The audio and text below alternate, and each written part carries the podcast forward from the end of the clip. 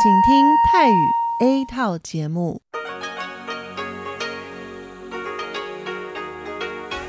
ที่นี่สถานีวิทยุเรดิโอไต้หวันอินเตอร์เนชันแนล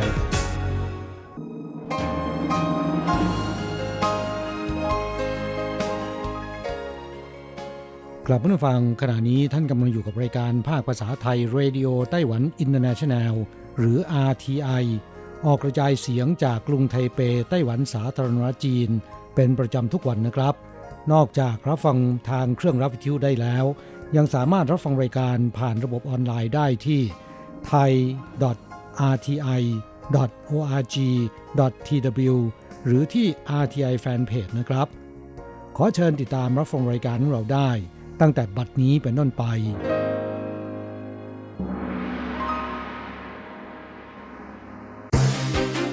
ลำดับแรก ขอเชิญติดตามรับฟัง ข่าวประจำวัน สวัสดีครับ คุณผู้ฟังที่เคารพ วันนี้วันอาทิตย์ที่ 19 พฤษภาคม พุทธศักราช 2562 ขอเชิญพบกับการรายงาน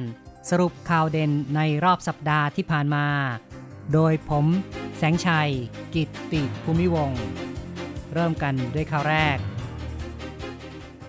ในวันที่ 17 พฤษภาคม สภานิติบัญญัติของไต้หวันผ่านกฎหมายการสมรสของคนเพศเดียวกัน กฎหมายดังกล่าวจะมีผลบังคับตั้งแต่วันที่ 24 พฤษภาคมนี้ เป็นต้นไป ประธานาธิบดีชาอิงเหวินแห่งไต้หวันสารจีนกล่าวว่า นับเป็นความภูมิใจของชาวไต้หวันอีกวันหนึ่ง เนื่องจากพวกเราได้แสดงออกถึงค่านิยมดีงาม ต่อแผ่นดินผืนนี้ เรียนรู้ยอมรับวิธีการดำรงชีวิตของคนอื่น พื่อให้ทุกคนได้รับความเสมอภาคทัดเทียมกัน การผ่านกฎหมายครั้งนี้กำหนดว่าผู้อายุ 18 ปีขึ้นไปเพศเดียวกัน 2 คน หากมีความประสงค์ต้องการใช้ชีวิตร่วมกัน สร้างความสัมพันธ์แบบถาวรใกล้ชิด และไม่รังเกียจกัน สามารถไปจดทะเบียนสมรสที่สำนักงงานทะเบียนราษฎรได้ แต่ห้ามการสมรสระหว่าง ผู้สืบโลหิตสายตรงญาติสายตรง และผู้สืบโลหิตหรือญาติสายขนานที่มีความใกล้ชิดกัน กฎหมายดังกล่าวบัญญัติว่าสองฝ่ายต้องมีความซื่อสัตย์กัน และเป็นตัวแทนในเรื่องครอบครัวระหว่างกัน การจัดการทรัพย์สินสองฝ่าย ใช้ข้อบัญญัติทรัพย์สินสามีภรรยา ในกฎหมายแพ่ง หากต้องการยุติความสัมพันธ์ จะต้องผ่านการยินยอมของสองฝ่าย และทำการจดทะเบียนยุติความสัมพันธ์ กฎหมายยังได้บัญญัติเรื่องการรับบุตรบุญธรรม การรับลูกติดของฝ่ายใดฝ่ายหนึ่งเป็นบุตรบุญธรรม ให้ใช้ข้อบัญญัติกฎหมายแพ่งเรื่องการรับบุตรบุญธรรม และยังได้บัญญัติสองฝ่ายเป็นผู้สืบทอดระหว่างกันตามกฎหมาย คู่กรณีการสมรสเพศเดียวกัน ปรับใช้กับข้อบัญญัติเกี่ยวกับสามีภรรยา คู่สมรส การแต่งงาน หรือเรื่องเกี่ยวกับการแต่งงานตามกฎหมายแพ่งข้อต่อไปนะครับไต้หวันเป็นจุดหมายท่องเที่ยวดีที่สุดในเอเชียติดต่อกันเป็นปีที่ 2 นิตยสารท่องเที่ยวชื่อดังของอเมริกา Global Traveler เลือกไต้หวันเป็นจุดท่องเที่ยวดีที่สุดในเอเชีย การจัดอันดับของ Global Traveler นั้น ไต้หวันเป็นจุดท่องเที่ยวดีที่สุดในเอเชียอันดับหนึ่ง รองลงมาคือกรุงโซลเกาหลีใต้ สิงคโปร์ โตเกียวของญี่ปุ่น ภูเก็ตของไทย ฮ่องกง กรุงเทพของไทย โฮจิมินห์ โอซาก้าของญี่ปุ่น และบาหลีของอินโดนีเซียข้อต่อไปครับสำนักงานตัวแทนและคณะทูตในยุโรปร่วมการเรียกร้องสนับสนุนไต้หวันเข้าร่วม WHA สำนักงานตัวแทนไต้หวันในยุโรปร่วมมือกับชาวไต้หวัน และนักศึกษาไต้หวันเดินขบวน ในวันที่ 16 แสดงพลังสนับสนุนไต้หวัน เข้าร่วมประชุมสมัชชาใหญ่องค์การอนามัยโลกหรือว่า WHA โดยเฉพาะที่บราเซลและเฮกมีประชาชนนับร้อยคน ตลอดจนคณะทูตใน EU และนักการเมืองระดับสูงของฮอลแลนด์ ร่วมเดินขบวนด้วย การประชุม WHA จะเริ่มขึ้นในวันที่ 20 แต่ไต้หวันไม่ได้รับหนังสือเชิญ เข้าร่วมประชุมเป็นปีที่ 3 แล้ว เนื่องจากแรงกดดันจากปักกิ่ง ข้าวต่อไปนะครับ ปีที่แล้วนักธุรกิจไต้หวันลงทุนในอินเดียเทียบเท่ากับมูลค่าสะสม 65 ปี สถิติของคณะกรรมการการลงทุน กระทรวงเศรษฐกิจของไต้หวันชี้ว่า ปีที่แล้วนักธุรกิจไต้หวันลงทุนในอินเดีย 360 ล้านดอลลาร์สหรัฐ หรือประมาณ 11,100 ล้านบาท สูงสุดเป็นประวัติการ หากนับย้อนหลังจากปี 1952 ถึง 2018 ระยะเวลา 66 ปี ไต้หวันลงทุนสะสมในอินเดีย มูลค่า 718 ล้านดอลลาร์สหรัฐ ดังนั้นการลงทุนปีที่แล้วเพียงปีเดียว จึงเทียบเท่ากับการลงทุนที่ผ่านมาในรอบ 65 ปี สรุปข่าวเด่นประจำสัปดาห์ข่าวต่อไปครับ เมืองวินลินนำเนื้อสัตว์คุณภาพเข้าร่วมโครงการโภชนาการอาหารกลางวันของนักเรียน ฟาร์มที่ร่วมโครงการมีทั้งสุกรวัวไก่เป็ดและห่าน ผลผลิตที่ได้ผ่านการตรวจคุณภาพ เทศบาลเมืองวินลินได้จับมือกับผู้ประกอบการปศุสัตว์ กับสถาบันการศึกษา ระดับมัธยมและประถม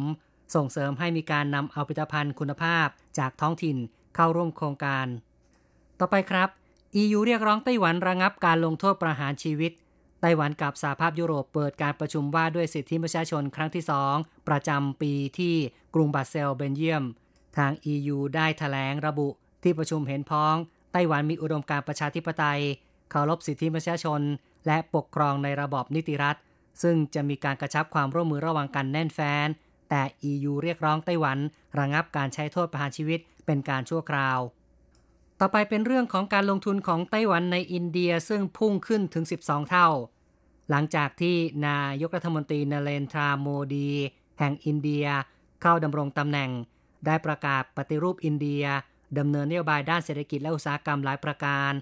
ทำให้อินเดียที่มีประชากรจำนวนมหาศาลเป็นตลาดใหม่ที่ไม่อาจมองข้าม จากสถิติของสำนักงงาน คณะกรรมการพิจารณาการลงทุนของไต้หวันระบุว่า ปีที่แล้วทุนไต้หวันเข้าสู่อินเดียเพิ่มขึ้นถึง 12 เท่า ปี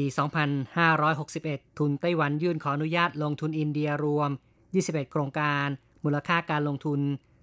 361.22 ล้านดอลลาร์สหรัฐ เพิ่มขึ้นจากปีก่อนหน้า 8 โครงการ ที่มีมูลค่า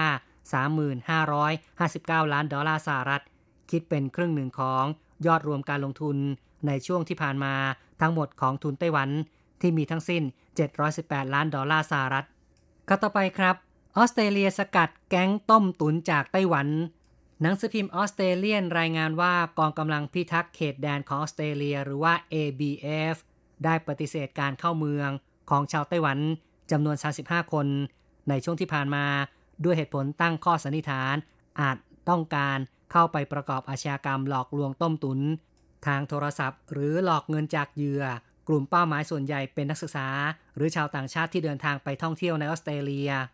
ซึ่ง ABF ของออสเตรเลียระบุว่ามีหลักฐานเชื่อถือได้ ในวันที่ 11 พฤษภาคม ชาวไต้หวัน 9 คน โดยสารเครื่องบินจากไทเปไปบริสเบนมีพฤติกรรมหลอกลวงต้มตุน ต่อไปครับ สับปะรดไต้หวันสเสน่แรง 5 เดือนแรกส่งออกแล้ว 40,000 ตัน สถิติคณะกรรมการการเกษตรของไต้หวันสารจีนระบุว่า ในช่วงระหว่างเดือนมกราคมถึงพฤษภาคม ปี 2562 ไต้หวันส่งออกสับปะรดแล้วเกินกว่า 40,000 ตันทำลายสถิติสูงสุดในรอบ 13 ปี และสูงกว่าการส่งออกตลอดปีของปีที่แล้ว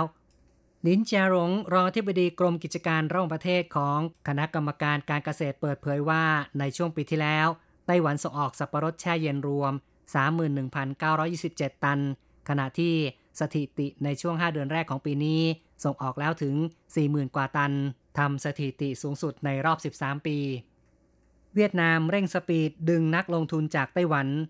สงครามการค้าระหว่างสหรัฐกับจีนกำลังระอุเพิ่มอุณหภูมิ หลังจากสองฝ่ายมีท่าทีแข็งกร้าว ขึ้นภาษีจาก 10%เป็น 25%นักลงทุนไต้หวันในจีนจึงพยายามกระจายความเสี่ยง เล็งเป้ากลับมาลงทุนในประเทศ รวมทั้งหันไปไทยและเวียดนาม ซึ่งกลุ่มทุนไต้หวันในเวียดนามพยายามดึงดูดนักลงทุนเช่นกัน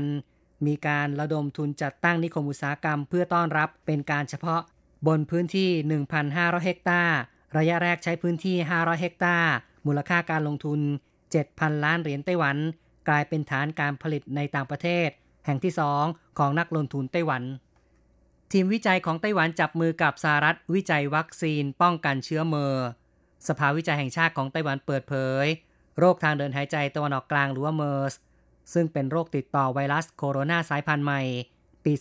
2012 ถูกขนานนามว่า เป็นโรคซาร์สพันธุ์ใหม่ ซึ่งยังไม่มีวัคซีนหรือยารักษาที่ได้ผล แต่ด้วยความพยายามของทีมวิจัยของไต้หวันและสหรัฐ ได้ร่วมกันวิจัยพัฒนา วัคซีนนาโนเทคโนโลยี ต่อสู้กับโรคเมอร์ได้ผลเป็นอย่างดี ทีมวิจัยของไต้หวันเปิดเผยสรรพคุณของวัคซีนว่า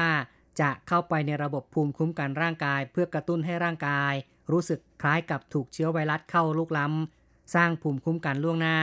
ซึ่งจะไปต่อต้านกับไวรัสตัวจริงได้ ต่อไปติดตามสถานการณ์น้ำในเขื่อนซือเหมิน ซึ่งฝนตกตลอดเกือบสัปดาห์ที่ผ่านมาทางภาคเหนือทำให้ระดับน้ำในเขื่อนซือเหมินของเมืองเทาหยวนเพิ่มขึ้นเกือบ 80%คาดว่าจะมีน้ำใช้จนถึงสิ้นเดือนมิถุนายน เข้าต่อไปนะครับ สงครามการค้าจีนกับสหรัฐส่งผลตลาดหุ้นในไต้หวันดิ่งหวบ ซึ่งประธานาธิบดีของไต้หวัน จะแก้โดยอาศัยการสร้างอุปสงค์ในประเทศ ประธานาธิบดีของไต้หวันแถลงในวันที่ 14 ว่า ท่ามกลางสภาพแวดล้อมที่มีตัวแปรมากมาย เกิดความผกผันง่ายเช่นนี้ อุปสงค์ในประเทศที่เพิ่มขึ้นอย่างช้าๆ และต่อเนื่อง จะกลายเป็นเสาหลักที่ช่วยค้ำจุนเศรษฐกิจให้เติบโตขึ้น นอกจากนี้การลงทุนในประเทศของไต้หวันปีนี้ ถือว่าดีมาก ในด้านการลงทุนสาธารณภคและโครงสร้างพื้นฐาน จะช่วยหนุนเศรษฐกิจไต้หวันก้าวหน้าต่อไป ต่อไปครับ นักโภชนาการยืนยันน้ำเต้าหู้ไม่ทำให้โรคเกาต์กำเริบ การดื่มน้ำเต้าหู้หรือว่าน้ำนมถั่วเหลืองทำให้โรคเกาต์กำเริบ หรืออาการรุนแรงจริงหรือไม่ หากสอบถามจากประชาชนทั่วไป ผู้คนเชื่อว่าจริง แต่นักโภชนาการเปิดเผย น้ำเต้าหู้หรือน้ำนมถั่วเหลือง ไม่ทำให้โรคเกาต์กำเริบ นอกจากผู้ป่วยโรคเกาต์ที่มีอาการกำเริบเฉียบพลันแล้ว ที่ควรหลีกเลี่ยงชีวี่เหิงนักโภชนาการโรงพยาบาลเกาสงเปิดเผย ผู้ป่วยโรคเกาต์ทั่วไปสามารถดื่มน้ำเต้าหู้ได้ แต่ไม่ควรดื่มปริมาณมาก สำหรับสิ่งที่ควรหลีกเลี่ยงอย่างเด็ดขาดคือ เบียร์ อาหารทะเล เครื่องในสัตว์ เนื่องจากมีพิวรีนสูง ไต้หวันอุณหภูมิเพิ่ม 1.4 เท่า น้ำทะเลสูงขึ้น 2 เท่า นักวิชาการเร่งรัฐบาลย้ายเมืองหลวง การเปลี่ยนแปลงสภาพภูมิอากาศโลกที่รุนแรงขึ้น รัฐสภาอังกฤษและไอร์แลนด์ ทยอยประกาศภาวะฉุกเฉินด้านสิ่งแวดล้อม และการเปลี่ยนแปลงสภาพของภูมิอากาศโลกเมื่อสัปดาห์ที่แล้ว ในส่วนนักวิชาการไต้หวันได้เรียกร้องรัฐบาล ให้ความสำคัญกับประเด็นปัญหานี้อย่างจริงจัง และเร่งวางแผนย้ายเมืองหลวงออกจากไทเป เยี่ยกวางเผิง ประธานสมาพันธ์แอร์ครีนไต้หวันกล่าวว่า ไต้หวันยังมีการปล่อยก๊าซเรือนกระจก หรือก๊าซคาร์บอนไดออกไซด์เพิ่มขึ้น และเป็นประเทศเกาะจะได้รับผลกระทบจากโลกร้อนชัดเจนที่สุด ปัจจุบันไต้หวันมีอุณหภูมิเพิ่มขึ้น 1.4 เท่าของค่าเฉลี่ยโลก โดยเฉพาะกรุงไทเป เพิ่มขึ้น 1.7 เท่า ขณะที่ระดับน้ำทะเล รอบเกาะไต้หวันเพิ่มขึ้น 2 เท่าของค่าเฉลี่ยโลก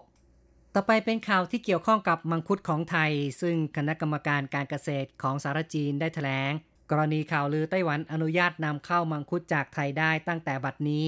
คณะกรรมการการเกษตรชี้ว่าขณะนี้มีการประกาศร่างระเบียบเท่านั้น แต่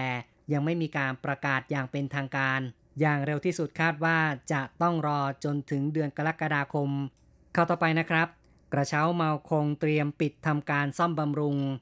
บริษัทรถไฟฟ้าไทเปประกาศว่ากระเช้าเมาคงจะหยุดบริการตั้งแต่วันที่ 20 พฤษภาคม ถึง 4 มิถุนายน เพื่อทำการตรวจสอบซ่อมบำรุง เป็นเวลา 16 วัน คาดว่าจะเปิดบริการได้ในวันที่ 5 มิถุนายนเป็นต้นไป บริษัทรถไฟฟ้าไทเปชี้ว่าได้ทำตามคำแนะนำโรงงานผู้ผลิตกระเช้า ในการตรวจสอบซ่อมบำรุงทุกรายการเป็นรายสัปดาห์ และมีการซ่อมบำรุงครั้งใหญ่ รวมทั้งทดสอบระบบเป็นประจำทุกปี เพื่อผู้โดยสารไว้วางใจได้ขณะใช้บริการกระเช้าลอยฟ้า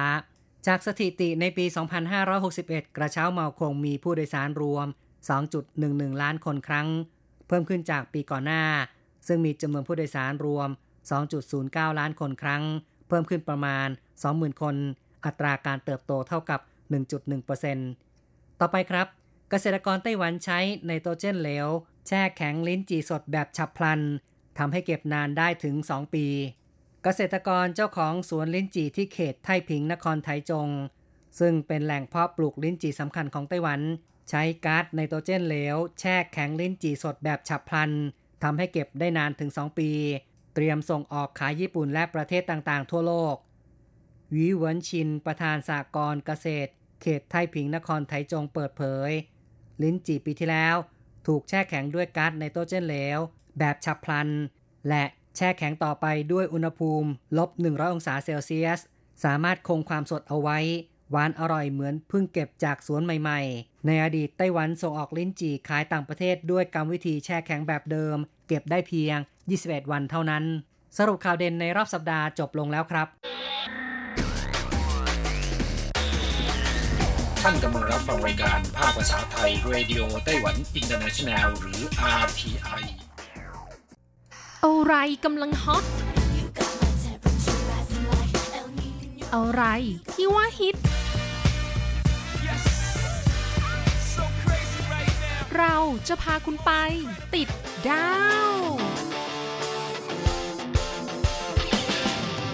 ติดตามกระแสความนิยมผ่านเรื่องราวของคนยุคใหม่ในไต้หวัน เพื่อเปิดโลกทัศน์และมุมมองใหม่ๆ ของคุณได้ในรายการฮอตฮิตติดดาว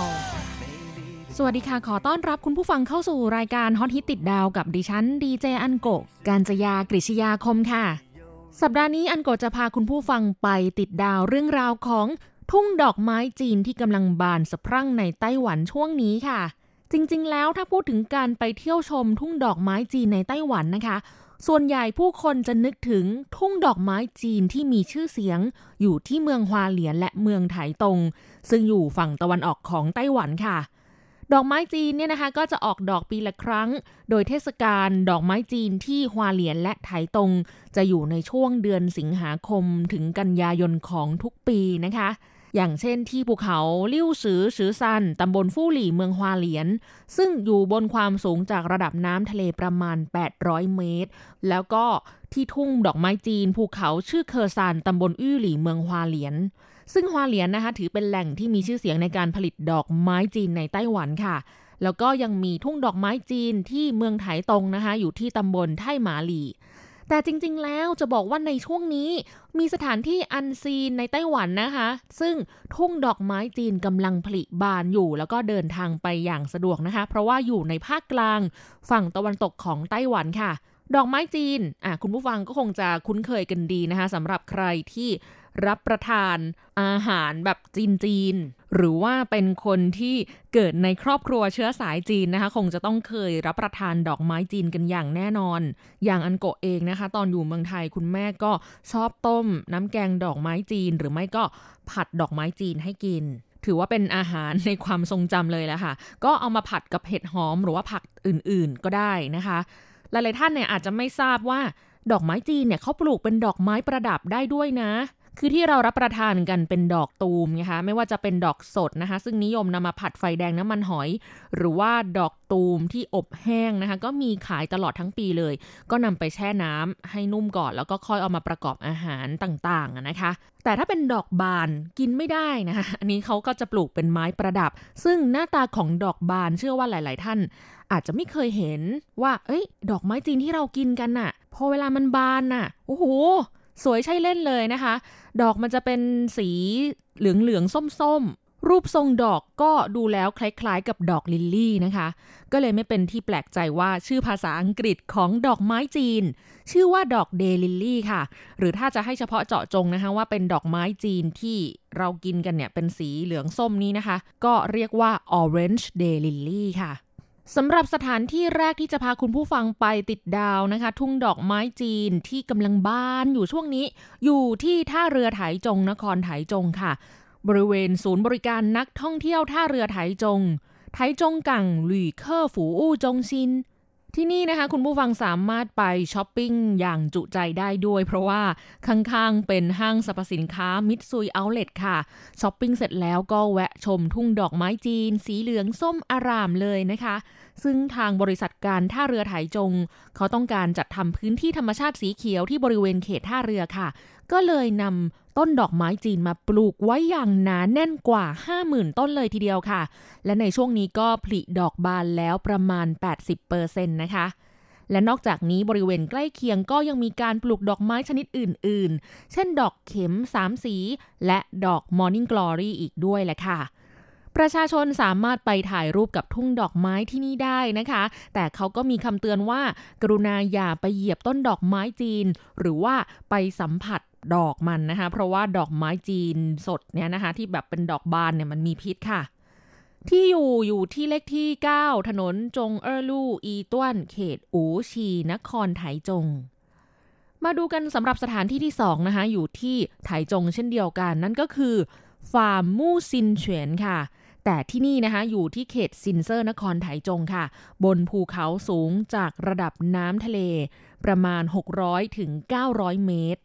และที่ฟาร์มแห่งนี้นะคะ ก็มีดอกไม้นานาชนิด ผลัดกันออกดอกทั้ง 4 ฤดูเลยล่ะค่ะ โดยในช่วงเดือนพฤษภาคมถึงสิงหาคมนะคะ ก็คือปลายฤดูใบไม้ผลิใกล้เข้าสู่หน้าร้อนนะ ก็เป็นช่วงของเทศกาลดอกไม้จีนที่ฟาร์มมู่ซินเฉียนหนงชังเจ้าของฟาร์มแห่งนี้นะคะเขามีทักษะความสามารถในการปลูกพืชสวนเป็นอย่างดีค่ะ ก็เลยทำให้สามารถยืดระยะเวลาช่วงดอกไม้จีนผลิบานได้นานขึ้นทำให้เทศกาลดอกไม้จีนสามารถยืดออกไปได้นานขึ้นเกินกว่า 2 เดือนเลยทีเดียวนะคะ พฤษภามิถุนากรกฎาสิงหารวมเป็น 4 เดือน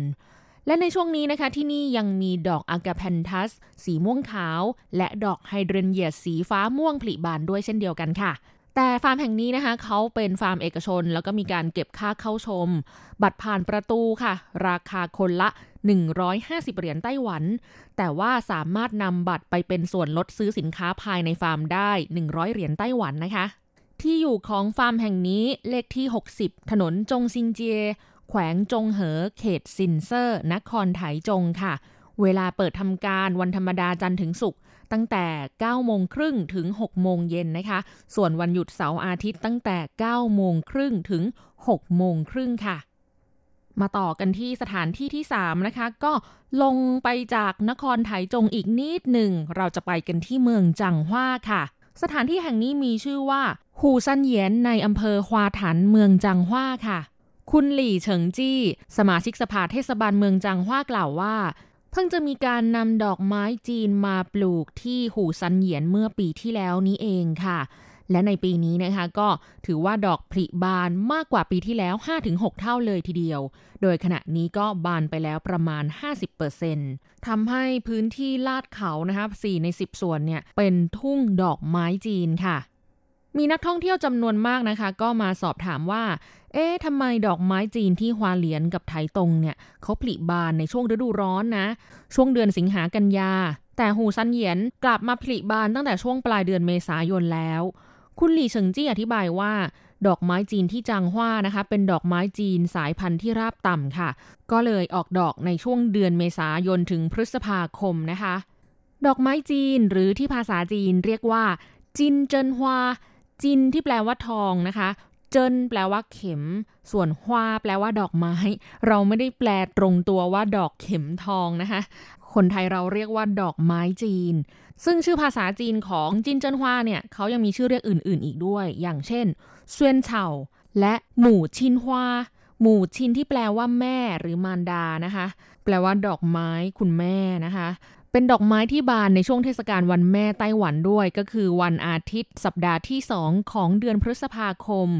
ทำให้ช่วงวันแม่ที่ผ่านมาเมื่ออาทิตย์ที่แล้วนะคะ ก็เลยมีบรรดาคุณลูกๆ พาคุณแม่ไปเที่ยวชมที่หูซันเยียนเป็นจำนวนมากเลยนะคะ เพราะว่าชื่อพ้องกันว่าเป็นหมู่ชินฮวาในเทศกาลหมู่ชินเจ๋วันแม่นั่นเอง คำแนะนำสำหรับผู้ที่อยากจะไปถ่ายรูปกับทุ่งดอกไม้จีนที่นี่นะคะเขาบอกว่า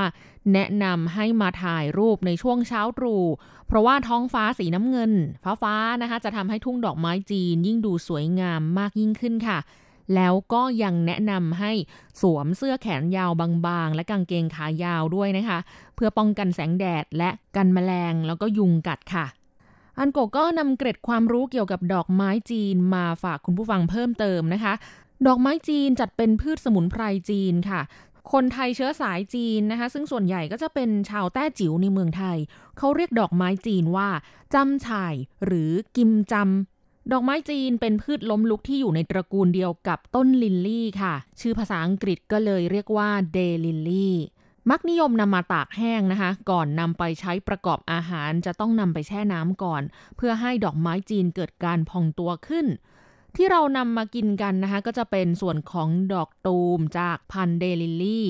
ดอกไม้จีนถือเป็นพืชสมุนไพรที่มีฤทธิ์เย็นค่ะ แล้วก็ยังมีคุณประโยชน์มากมายเหมาะสำหรับคนทุกเพศทุกวัยนะคะ และยังมีสมญานามว่าเป็นหญ้าคลายกังวลด้วย ช่วยให้มีจิตใจอารมณ์ที่สดชื่นแจ่มใสขึ้นได้หลังจากรับประทานค่ะ เนื่องจากเกสรของดอกไม้จีนมีสรรพคุณในการช่วยบำรุงประสาทบำรุงเลือดและเพิ่มการหลั่งของฮอร์โมนที่ทำให้ร่างกายของเรากระปรี้กระเป๋าขึ้นได้ด้วยค่ะ ลักษณะทั่วไปของดอกไม้จีนนะคะ มีใบคล้ายกับใบยาสูบ ลักษณะเป็นรูปหัวใจ มีสีเหลืองแกมเขียว บริเวณปลายจะแหลม ส่วนริมขอบจะหยัก เรียกว่าเป็นพืชสมุนไพรที่ชอบแสงแดดรำไรรำไร เจริญเติบโตได้ดีหากเพาะปลูกแบบที่ได้รับปริมาณความชื้นและน้ำในระดับปานกลาง อยู่ในดินร่วนซุยค่ะ ดอกมีกลิ่นหอม แล้วก็จะบานในช่วงเวลากลางคืน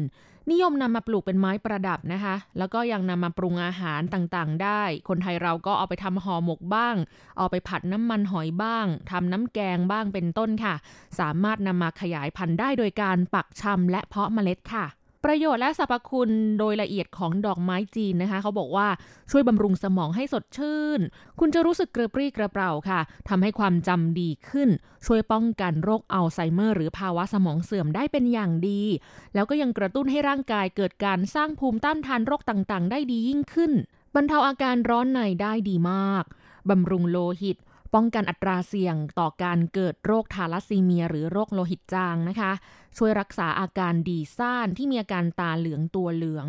ช่วยรักษาฤทธิ์สีดวงทวารช่วยขับปัสสาวะทำให้ระบบการขับถ่ายเป็นปกติ และที่สำคัญนะคะเหมาะสำหรับคนที่กำลังลดความอ้วนอยู่ด้วย เพราะว่ามีแคลอรี่ต่ำค่ะ กินแล้วไม่อ้วนจ้า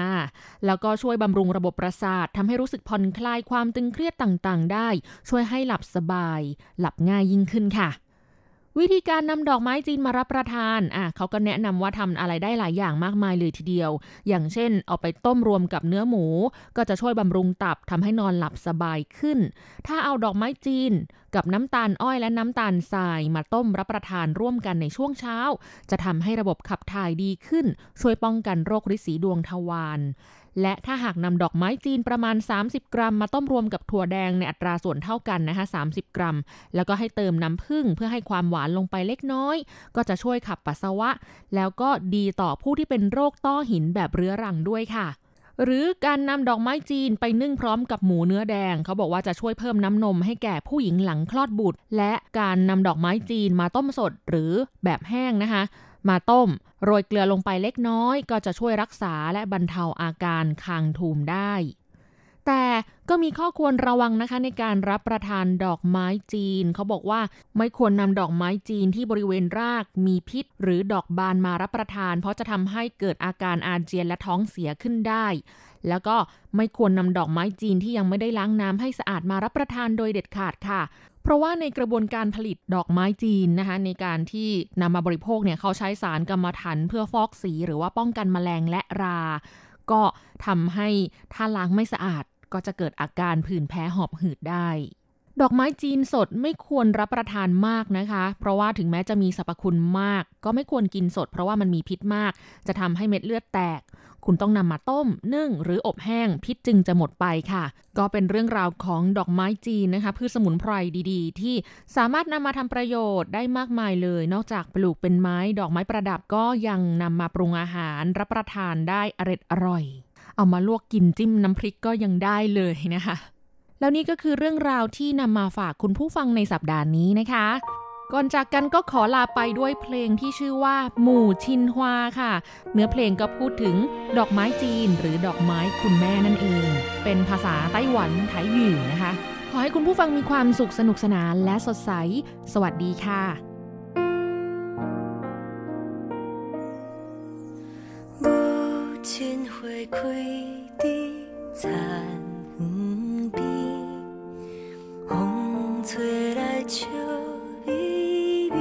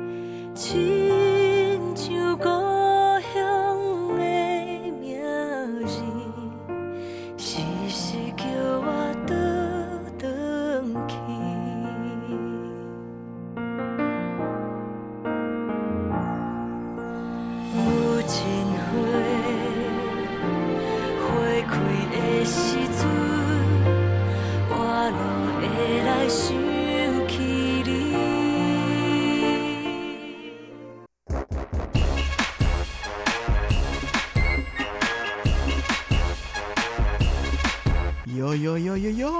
ขาขาขาเมาทั้งหลายล้อมวงกันเข้ามาได้เวลามาสนุกกันอีกแล้ว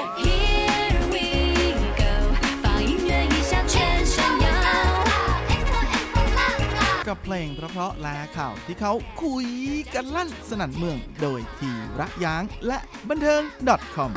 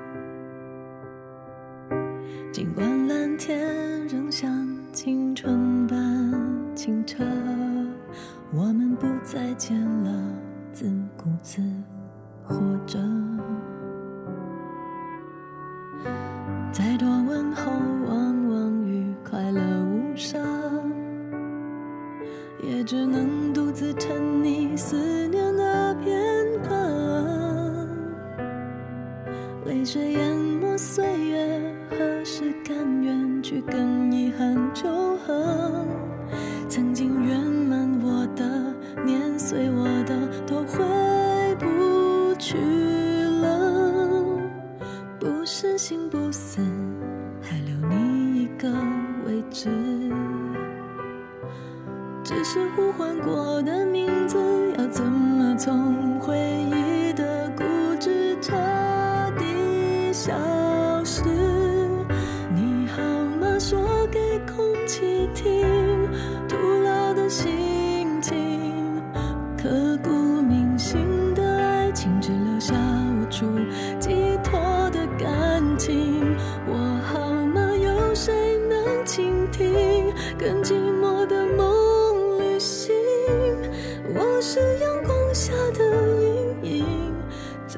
给自己。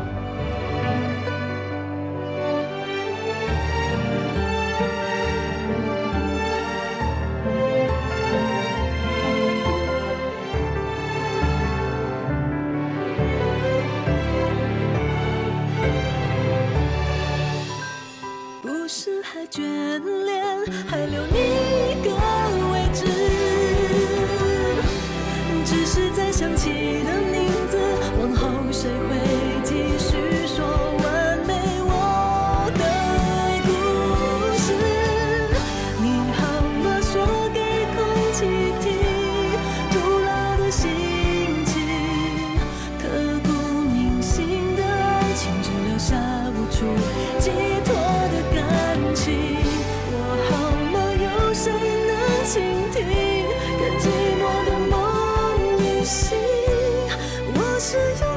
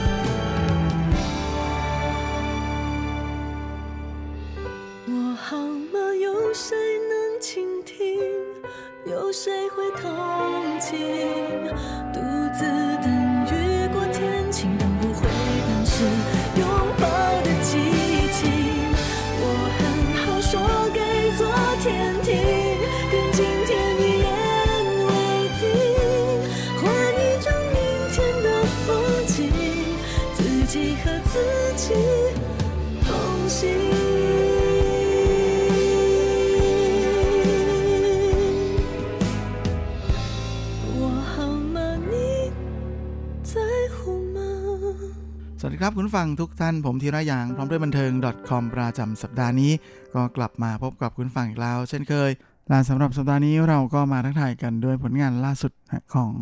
สาวฟิชหรือเหลียงจิ้งหรูนะกับงานเพลงที่มีชื่อว่าหวอเหามาฉันสบายดีไหม ซึ่งก็เป็นงานเพลงที่อยู่ในร่ำชุดล่าสุดของสาวเจ้านะฮะหวอเหามาไทยหยางหรูฉางเชิงฉี่ฉันสบายดีไหม พระอาทิตย์ขึ้นตามปกติ โดยเหลียงจิ้งรูนั้นถือเป็นหนึ่งในเจ้าแม่แห่งแก๊งหมาไหลปังนะก็คือเป็นนักร้องชาวมาเลเซียที่มาได้ดิบได้ดีอยู่ในวงการเพลงของไต้หวัน จริงๆ ก่อนที่เธอจะมาโด่งดังในไต้หวันนั้น เธอก็เคยผ่านเวทีประกวดนักร้องมามากมายนะที่มาเลเซีย แต่ว่ารายการที่ทำให้เธอแจ้งเกิดได้ในไต้หวันอย่างทุกวันนี้นั้น ก็คือรายการประกวดที่มีชื่อว่าไห่หลัวซินวินเจียง ซึ่งจัดขึ้นในปี 1996 นะฮะ โดยเหลียงจิ้งรู้ ก็ไปเข้าร่วมการประกวดพร้อมกับเพื่อนของเธอที่ชอบการร้องเพลงเหมือนกันนะแต่ว่าแม่สาวฟิชนะฮะของเราก็คือเหลียงจิ้งรู้นั้นสามารถทะลุตั้งแต่รอบแรกนะมาจนถึงรอบสุดท้ายในรอบตัดสินนะฮะและสามารถ คว้าอันดับ3นะฮะมาครองได้สำเร็จและอันดับ 3 ของเธอในการประกวดคราวนี้เองนะฮะก็ทำให้เธอนั้นได้มีโอกาสออกอัลบั้มเพลงชุดแรกนะฮะในสังกัดของ Rock Music สาขามาเลเซีย ก่อนที่หลังจากนั้น GM นะฮะผู้จัดการใหญ่ของ Rock Music มาเลเซียนั้น จะนำเอาอัลบั้มเพลงของเหลียงจิ้งหรู มาให้ boss ใหญ่นะก็คือหลี่จงเซิงซึ่งก็เป็นนักร้องโปรดิวเซอร์นักแต่งเพลงแล้วก็เจ้าของค่ายเพลงด้วย มาเลือกฟังดูนะฮะ โดยในจำนวนนั้นนอกจากอัลบั้มเพลงของเหลียงจิ้งหรูแล้วก็มีผลงานของนักร้องหน้าใหม่ ๆ ของมาเลเซียหลายคนนะฮะ จริงๆ ตอนแรกนั้น ทางต้นสังกัดของเธอที่มาเลเซียนะฮะก็เฉยๆ กับเหลียงจิ้งหรูนะฮะไม่ได้แนะนำอะไรมากมายนะแต่หลังจากที่หลี่จงเซิงได้มีโอกาสฟังบัมเพลงของสาวฟิชแล้วเนี่ยก็รู้สึกชอบในการร้องเพลงของเธอนะฮะชอบน้ำเสียงของเธอมาก ก็รู้สึกว่าแม่เธอน่าจะมีโอกาสมาเติบโตได้ดิบได้ดีในไต้หวันได้ ก็เลยนัดให้เหลียงจิ้งหรูนั้น ไปลองเอ่อ test เสียงนะฮะที่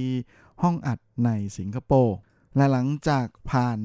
การ test นะฮะโดยยอดโปรดิวเซอร์อย่างหลี่จงเซิงมาได้นั้น ก็ทำให้เหลียงจิ้งหรู มีโอกาสได้กลายมาเป็นศิลปินในสังกัดของเขา ก่อนที่ช่วงเดือนตุลาของปีถัดมานะก็คือ 1997 เธอจะมีโอกาสได้เดินทางมาไต้หวัน เพื่อเตรียมการสำหรับการอัดเสียงอัลบั้มเพลงชุดแรกของเธอ อย่างไรก็ดีนะฮะหลังที่รู้ในช่วงแรกนั้นก็มีปัญหาเรื่องภาษาอยู่ไม่น้อยเหมือนกัน เพราะว่าด้วยความที่พื้นเพเดิมของทางบ้านนั้น เป็นคนกวางตุ้งนะก็เลยทำให้เหลียงจิ้งรู้พูดแต่ภาษากวางตุ้งเสียเป็นส่วนใหญ่ การจะมาร้องเพลงภาษาจีนกลางนั้น จึงต้องเข้ารับการฝึก ติวเข้มเป็นพิเศษเลยนะฮะในเรื่องของการออกเสียง แต่ว่าด้วยความขยันแล้วก็ตั้งใจรวมทั้งพรสวรรค์ที่มีอยู่ในตัวเธอนะฮะก็ทำให้หลี่จงเซิงนั้นมาชื่นชอบมาก ๆ เลยกับเด็กปั้นคนใหม่คนนี้ เที่ยวชมเธอให้ใครต่อใครฟังตั้งหลายคนนะฮะซึ่งเหลียงจิ้งหรูเองเนี่ยก็รู้สึกว่าเป็นเกียรติอย่างยิ่งเลยนะฮะที่โปรดิวเซอร์ระดับขาใหญ่ของวงการ ให้ความชื่นชมแล้วก็ชื่นชอบในตัวเธอขนาดนี้ ซึ่งต่อมาในภายหลังนั้นเหลียงจิ้งหรูนะก็ได้พูดถึงหลี่จงเซิงเอาไว้หลายครั้งเลยนะฮะว่าให้ความช่วยเหลือเธอเป็นอย่างมาก กับการที่เธอมีโอกาสได้มีวันนี้ อย่างไรก็ดีนะฮะในช่วงนั้นเหลียงชิงรู้ ก็ได้รับแรงกดดันค่อนข้างจะมากทีเดียวนะเพราะว่าไอ้ช่วงที่ มาเป็นการขัดเกลาเพื่อเตรียมความพร้อมนั้น มันกินเวลานานถึง 2 ปีเต็มๆนะฮะที่เหลียงชิงรู้ เธอไม่มีรายได้อะไรเลย และที่สำคัญนะชีวิตที่อยู่ภายใต้ความกดดันนั้นก็ทำให้เธอรู้สึกไม่ค่อยสบายตัวสบายตัวสักเท่าไหร่ ก็เลยมีอยู่ช่วงหนึ่งนะฮะที่เธอขอหลี่จงเซิงลากลับไปพักผ่อนที่มาเลเซีย เพื่อที่จะชาร์จแบตใหม่ ก่อนที่หลังจากนั้นเธอจะเล่าให้ฟังนะฮะว่า เมื่อเธอกลับไปยังสภาพแวดล้อมที่เธอคุ้นเคยอย่างที่มาเลเซียแล้วเนี่ย เธอก็หันมามองดูตัวเองว่าเกิดอะไรขึ้นกับเธอในไต้หวันนะฮะก่อนที่เธอจะพบว่าแม่เธอใช้ชีวิตอยู่แบบปิดตัวเองมากเกินไป ดังนั้นเธอจึงใช้ช่วงเวลาในมาเลเซียนั้น ไปหาจ็อบนะฮะในส่วนของการร้องเพลงตามผับตามร้านอาหาร ที่มันไม่มีแรงกดดันอะไรนะฮะ โดยเธอมีโอกาสได้ร้องเพลงที่เธอร้อง ร้องเพลงที่เธอชอบ ซึ่งหลี่จงเซิงเองก็เคยพูดถึงเหลียงจิ้งหรูในช่วงนี้เอาไว้เหมือนกันนะฮะว่า ไม่ว่าจะเป็นการร้องเพลงในสภาวะแบบไหนนะฮะ ก็ต่างจะต้องบอกกับตัวเองอยู่เสมอว่าทำไมถึงชอบทำไมถึงเลือกที่จะร้องเพลง เพราะความรู้สึกนั้นไม่ว่าเราจะไปร้องเพลงอยู่ที่ไหน มันก็เหมือนกันและประโยคนี้นี่เองนะฮะที่ทำให้เหลียงชิงรู้นะฮะก็สามารถที่จะเอาชนะตัวเองได้สำเร็จและตัดสินใจกลับมาไต้หวันอีกครั้งนะฮะพร้อมกับบอกกับหลี่จงเซิงว่าเธอพร้อมแล้ว ซึ่งในปีเดียวกันนั่นเองนะก็ปี 1999 เธอจึงมีโอกาสได้ออกร้องเพลงชุดแรกของตัวเองในไต้หวัน อีเย่จังตาโตขึ้นในคืนเดียวอย่างไรก็ดีเนื่องจากว่าร้องเพลงของเธอออกมาในช่วงเดือนกันยานะฮะ ซึ่งในวันที่ 21 กันยานั้นเกิดเหตุแผ่นดินไหวครั้งใหญ่ในไต้หวันนะฮะ ก็เลยทำให้เหลียงจิงรู้จำเป็นจะต้องอถูกยกเลิกคิวโปรโมทอัลบั้มเพลงหลายต่อหลายคิวนะครับเพราะว่า ช่วงนั้นสภาพบรรยากาศในไต้หวันนั้นไม่เหมาะกับงานเรื่นเริงงานสังสรรค์ทุกชนิด จึงทำให้อัลบั้มเพลงชุดนี้ของเธอนั้น ไม่ค่อยได้รับความสนใจเท่าที่ควร แต่ว่าแมอัลบั้มเพลงที่สร้างชื่อให้กับเธอจริง ๆ นั้น กลับเป็นอัลบั้มเพลงชุดถัดมานะฮะชุดที่ 2 ที่ออกในปีถัดมาปี 2000นะฮะกับอัลบั้มชุดหย่งชี่ความกล้าซึ่ง เพลงชื่อเดียวกันกับลบั้มชุดนี้นี่เองนะฮะที่ทำให้เธอแปลสภาพจาก nobody เป็น somebody ภายในคืนเดียว ซึ่งแหลงชิงหรูเคยพูดเอาไว้ในช่วงที่เธอมีโอกาสได้ขึ้นเวทีในคอนเสิร์ตของตัวเองเป็นครั้งแรกนะฮะว่าเพลงหย่งชีเพลงนี้เนี่ยทำให้แฟนเพลงได้มีโอกาสรู้จักเธอ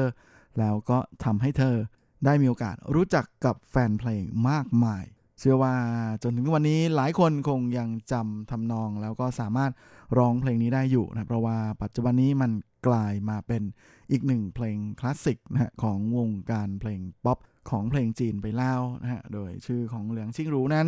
ก็ไม่เพียงแต่จะโด่งดังในไต้หวันเท่านั้นนะฮะ ความดังของเธอนั้นยังย้อนกลับไปถึง ที่มาเลเซีย สิงคโปร์รวมไปจนถึงฮ่องกง แล้วก็จีนแผ่นดินใหญ่ด้วย โดยร้องเพลงของเธอถือเป็นขาประจำเลยนะฮะของชาร์ตอันดับร้องเพลงขายดีประจำสัปดาห์ แล้วก็มักจะขึ้นถึงอันดับหนึ่งอยู่เป็นประจำด้วย จริงๆ ในเรื่องอของความรักนั้นเหลียงจิ้งหรูเคยมีข่าวนะว่าคบเป็นแฟนอยู่กับหนุ่มมาซาหนึ่งในห้าหนุ่มเมเดอยู่พักใหญ่นะแต่ว่า สุดท้ายแล้วก็ไปด้วยกันไม่รอดนะฮะด้วยเหตุผลที่สุดฮิตเหมือนเคยนะฮะว่าทัศนคติไม่ตรงกันแต่เหลียงจิ้งหรูนั้นก็เข้าสู่ประตูวิวาห์กับนักธุรกิจหนุ่มอเมริกันเชื้อสายไต้หวันนะฮะในพิธีแต่งงานที่มีขึ้นที่เกาะโบราไกย์นะฮะแม่ชายหาดชื่อดังของฟิลิปปินส์และสำหรับในส่วนของร้องเพลงชุดล่าสุดของเธอชุดนี้ ว่าหอมาฉันสบายดีไหม ถ้ายังรู้ฉางเฉิงฉี่พระอาทิตย์ขึ้นตามปกตินะก็เป็นงานเพลงที่ออกมาห่างจากร้องเพลงชุดที่แล้วนานถึง 7 ปีเลยทีเดียว แล้วก็เป็นร้องเพลงที่ออกมาครบรอบ 20 ปีนะที่สาวฟิชเธอเข้าสู่วงการเพลงไต้หวันนะโดยเธออก็มาเข้าวงการออกร้องเพลงชุดแรกตั้งแต่อีเย่จังต้านะเติบโตในคืนเดียวเมื่อปี 1999 ซึ่งตลอดช่วง 20 ปีที่ผ่านมานี้นะฮะแม่สาวเจ้าก็ร้องเพลงแบบแหมมากมายหลากสไตล์ โดยเฉพาะอย่างยิ่งในส่วนของเพลงรักนะที่เธอร้องมากเยอะมากนะเพราะมีอยู่ยุคหนึ่งที่เธอได้รับการขนานนามนะฮะเรียกฉายาของเธอว่าเป็นเจ้าแม่เพลงรักคนหนึ่งของวงการเพลงจีนเลย นอกจากนี้ในชีวิตของเธอก็ผ่านอะไรมาเยอะเหมือนกันนะทั้งรักแรก ทั้งรักแบบหวานแววนะทั้งผิดหวังในรัก แล้วก็มาพบรักใหม่ แล้วก็แต่งงานมีลูก ไม่ว่าจะอยู่ในช่วงไหนของชีวิตนะฮะสาวเจ้าก็มักจะใช้ชีวิตอย่างเต็มที่คุ้มค่าชีวิตของเธออยู่เสมอนะแล้วก็นำเอาบทประสบการณ์ ในชีวิตช่วงนั้นๆ มาใส่มาผสมผสานเข้ากับการร้องเพลงของเธอ และแม้ว่าเหลียงชิงรู้จะไม่ใช่นักร้องที่แต่งเพลงเองนะฮะแต่ว่าเธอก็มีความรักแล้วก็ชื่นชอบในการทำงานเพลงมาก ๆ และตลอดช่วง 7 ปีที่เธอห่างหายกันไปจากแฟนเพลงนั้น สาวเจ้าก็บอกนะว่า เธอก็ยังใช้เวลาส่วนใหญ่อยู่กับการร้องเพลง แม้ว่าจะไม่ค่อยได้เข้าห้องอัดเสียงแล้วก็ตาม แต่ว่า ก็ยังคงใช้การร้องเพลงของเธอ มาเป็นส่วนหนึ่งในชีวิตประจำวัน และถึงจะไม่มีผลงานใหม่นะแต่ในส่วนของทัวร์คอนเสิร์ตนั้นสาวเจ้าก็ไม่ได้ทิ้งกันไปเลยนะเพราะว่าเธอยังคงตระเวนร้องเพลงตามที่ต่างๆ เยอะแยะแล้วก็มากมายนะในส่วนของหัวเห่ามาฉันสบายดีไหมชุดนี้เหลียงจิ้งหรู เธอก็บอกว่าตั้งแต่ในส่วนของ การเตรียมงานนะฮะทั้งตั้งแต่เปิดโปรเจกต์ไปจนถึงการหาเพลง การ produce การเข้าห้องอัด แล้วก็มาจนถึง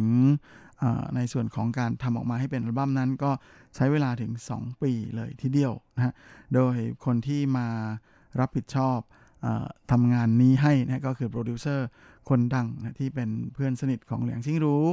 นั่นก็คือจงเฉิงหูนะมาเป็นคนดูแลภาพรวมให้กับ อัลบั้มเพลงทั้งหมดเลย แล้วก็นอกจากนี้ในงานเพลงชุดนี้ก็ยังได้ขอให้คนดนตรีดัง ๆ ในไต้หวันนะแล้วก็หลาย ๆ ที่มาร่วมด้วยช่วยกันแต่งเพลงให้ ในส่วนของชื่ออัลบั้มนั้นวอเห่ามานะฮะก็เป็นคำทักทายนะที่เธอส่งผ่านไปยังแฟนเพลงของเธอ บอกว่าเธอสบายดีมาก ๆ แล้วก็หวังว่าทุกคนจะสบายดีด้วยเช่นกัน แน่นอนนะว่าเธอก็หวังว่างานเพลงของเธอนั้นจะได้รับการสนับสนุนจากแฟนเพลงอย่างคับข้างเหมือนเช่นเคยและช่วงนี้เราก็มาพักฟังเพลงกันสักครู่นะผมขอเลือกหยิบเอา งานเพลงที่เหลียงชื่อหรูเธอเคยร้องกับสาวฟ้าเหวยชีเอาไว้ในอัลบั้มเพลงของอสาวฟันกันครับ กับงานเพลงที่มีชื่อว่าจ้อยเห่าเตออันพายการจัดการที่ดีที่สุด因为相似的际遇有说不完的话题 因为共同的话题又多了一些默契。我看你，I see the little you in me，我懂你，也只有你懂的秘密，不可思议，像早已说好的约定，两人同行，这是最好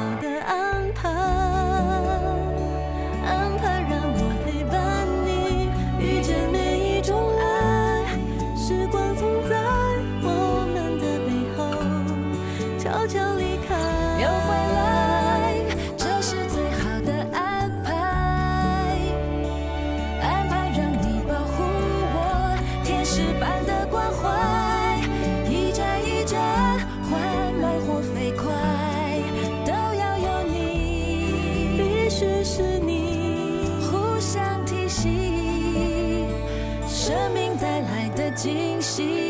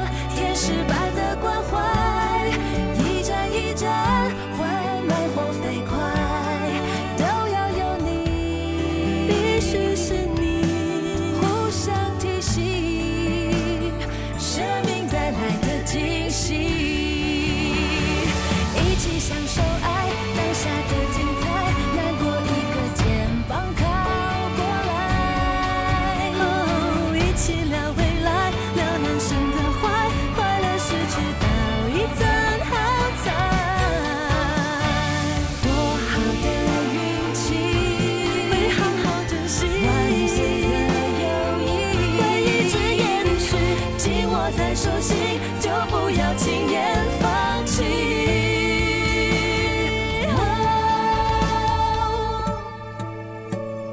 这是最好的安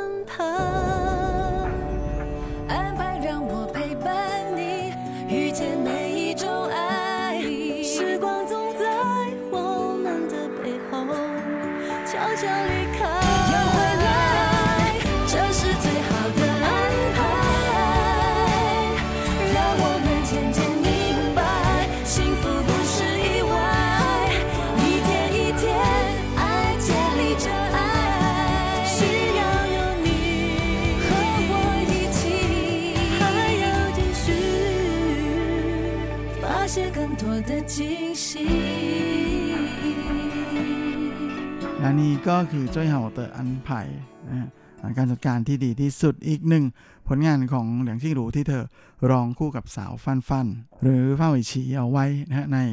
ร้องเพลงของสาวฟันฟันที่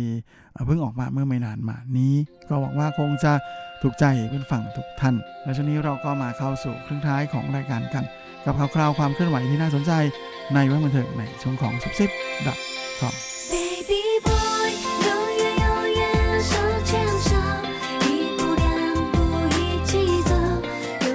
และสำหรับซุปซิป .com ประจำสัปดาห์นี้นะก็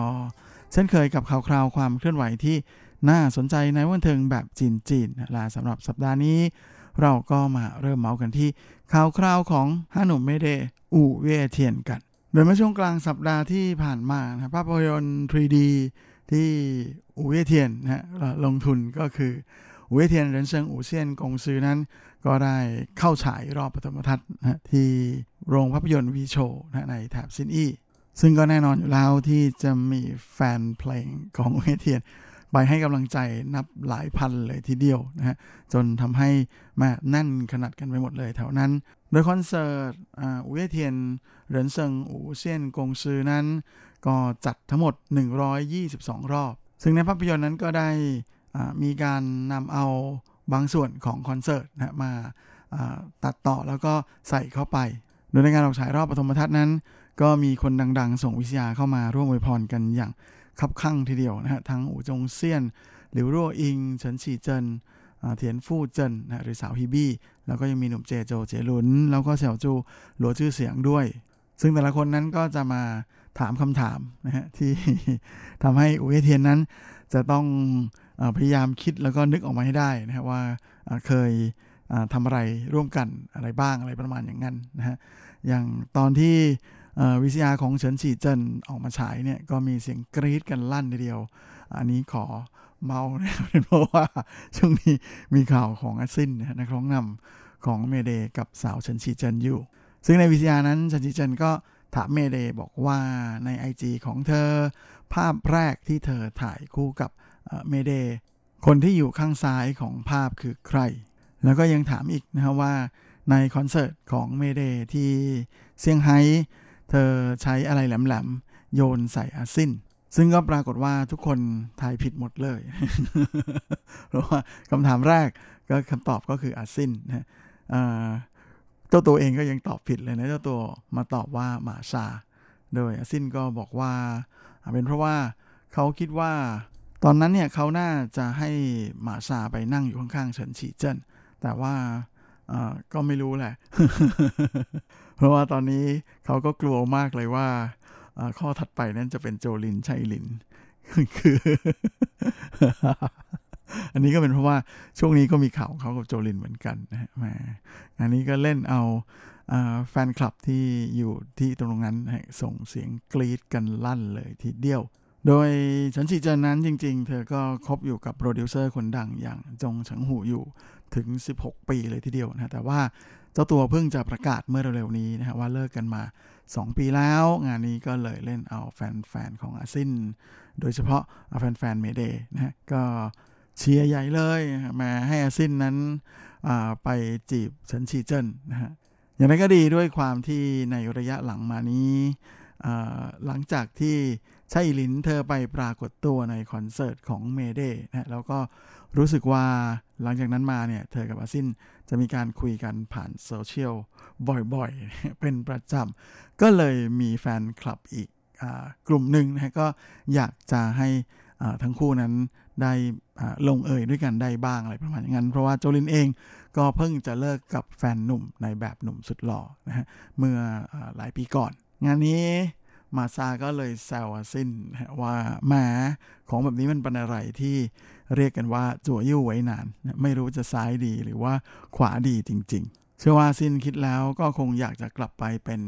จอมยุทธในสมัยก่อนฮะที่แม่ควงสาวได้ทีละหลายๆคนแม่คิดแล้วก็รู้สึกอิจฉาอุ้ยเสี่ยวป้อนะครับ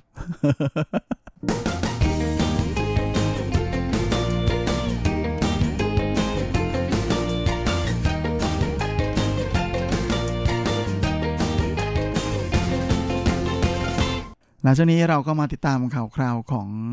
อภรรยาของเจโชกันบ้างนะฮะแม่นั่นก็คือสาวคุณหลิงนะฮะหรือฮันนาคุลิแวนนะที่เธอได้ไปปรากฏตัวบนพรมแดงที่เทศกาลภาพยนตร์เมืองคานส์นะของฝรั่งเศส ซึ่งถือเป็นหนึ่งในเทศกาลภาพยนตร์ที่ใหญ่ระดับโลก โดยสาวคุณหลิงนั้นเธอไปพร้อมกับกองถ่ายภาพยนตร์เรื่องเทียนหัว นะฮะและแน่นอนงานนี้โจเจหลุนนั้นก็ไม่ปล่อยให้ภรรยาคนเสียวนั้น เอ้ยไม่ใช่คนสวย ไปคนเดียวแน่นอนนะเจ้าตัวก็ตามไปด้วยนะแอบตามอยู่ห่างๆ โดยเฉพาะในช่วงเดินพรมแดงนะที่หนุ่มเจนั้น แอบอยู่ข้างๆ ฝูงชนที่ไปล้อมลุมดูลาลากัน โดยระยะหลังมานี้คุนหลิงค่อนข้างจะมีงานในระดับอินเตอร์เยอะทีเดียวนะฮะก่อนหน้านี้เธอก็เพิ่งจะเสร็จงานใน Paris Fashion Week นะฮะแล้วก็หลังจากนั้นก็ตามกองถ่ายของภาพยนตร์เรื่องเทียนหัวนะฮะไปที่เมืองขาดเลย และแน่นอนนะฮะแม่ด้วยความที่เป็นภรรยาของเจโชนะจะไปปรากฏตัวในงานแบบธรรมดานั้นก็คงจะไม่ได้นะฮะแม่เธอนั่งฮอนะฮะนั่งเฮลิคอปเตอร์มากับหนุ่มเจย์ ก่อนจะเดินลงมาเข้าสู่พรมแดง โดยที่มีผู้ชมตาดีนะฮะที่แอบเห็นหนุ่มเจย์ไปผลุบ ๆ โผล่อยู่ท่ามกลางฝูงชนงานนี้ก็มีคนแซวไม่น้อยทีเดียวนะฮะว่าแหมไม่นึกเหมือนกันว่าหนุ่มเจย์จะเป็นชมรมคนรักเมียขนาดนี้นะฮะโอ้ยตามไปเฝ้าสุดๆเลย โดยยังมีคนชมหนุ่มเจอีกนะฮะว่าในเรื่องของครอบครัวแล้วหนุ่มเจให้ความสำคัญมากๆเลยนะฮะมาสมกับเป็นคุณพ่อตัวอย่างจริง ๆ และหลังจากนั้นคุณหลิงนะก็ได้ ขึ้นไปโพสต์ภาพบน IG ของเธอนะแล้วก็เขียนขอบคุณคนใส่แว่นดำที่อยู่ข้างนอก โดยการไปเมืองคานส์ของหนุ่มเจทริปนี้นะฮะก็มีแฟนคลับของหนุ่มเจที่รู้เหมือนกันนะว่าหนุ่มเจจะไปอยู่แล้ว ก็ไปเดินตามหาหนุ่มเจในเมืองคานด้วย แล้วก็ปรากฏว่ามีคนเจอด้วยนะฮะแล้วก็หนุ่มเจก็เลยให้รางวัลด้วยการสัมภาษณ์สาวเจ้ารายนั้น แล้วก็ถ่ายเป็นคลิปออกมานะฮะ โดยแม้หลังจากคลิปถูกเผยแพร่ออกไป มีแต่คนอิจฉาสาวเจ้ารายนี้นะฮะที่แม่อุตส่าห์ไปตามหาหนุ่มเจจนเจอ ก็ยินดีด้วยนะครับที่ได้พบแม่ขวัญใจ ศิลปินในดวงใจจนได้แต่งานนี้สาวเจ้าเธอก็ลงทุนไม่น้อยทีเดียวนะเพราะต้องจับเครื่องบินไปถึงฝรั่งเศสนะแล้วต้องไปเดินตามหาเพื่อจะเจออะไรประมาณอย่างนั้นก็ไม่นึกว่าเธอจะโชคดีจริง ๆ ก็ ก็แม่ก็ยินดีด้วยนะครับ และเวลาของรายการสัปดาห์นี้ก็หมดลงซะแล้วผมก็คงจะต้องขอตัวขอลาไปก่อนด้วยเวลาเพียงเท่านี้ เอาไว้เราค่อยกลับมาพบกันครั้งอาทิตย์หน้าเช่นเคย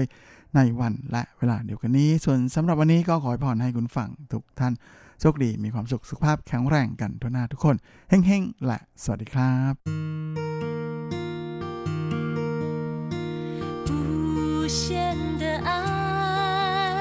向全世界传开，永恒的光。